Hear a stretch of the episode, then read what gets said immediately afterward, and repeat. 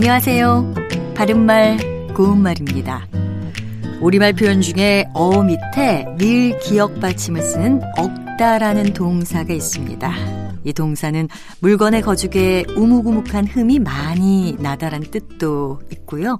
노끈이나 줄 따위로 이리저리 걸다 또는 이리저리 관련이 되게 하다란 뜻으로 쓰일 때도 있습니다.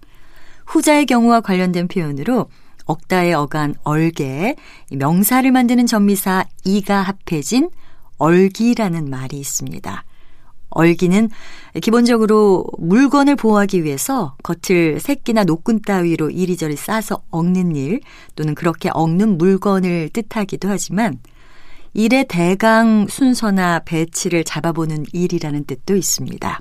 예를 들면 방을 꾸밀 때는 제일 먼저 얼기를 잡아보아야 한다처럼 말이죠.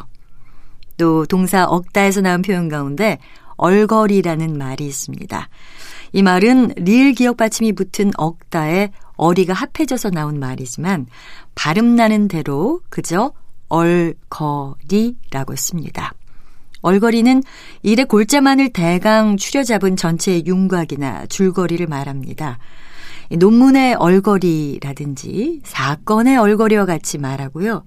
얼거리를 간추리다, 얼거리를 잡다와 같은 표현으로도 사용됩니다. 비슷한 표현으로 어떤 사물이나 조직의 전체를 이루는 짜임새나 구조를 뜻하는 얼개도 있는데요. 이 표현 역시 동사 억다에서 나왔습니다. 바른말 고운말 아나운서 변희영이었습니다.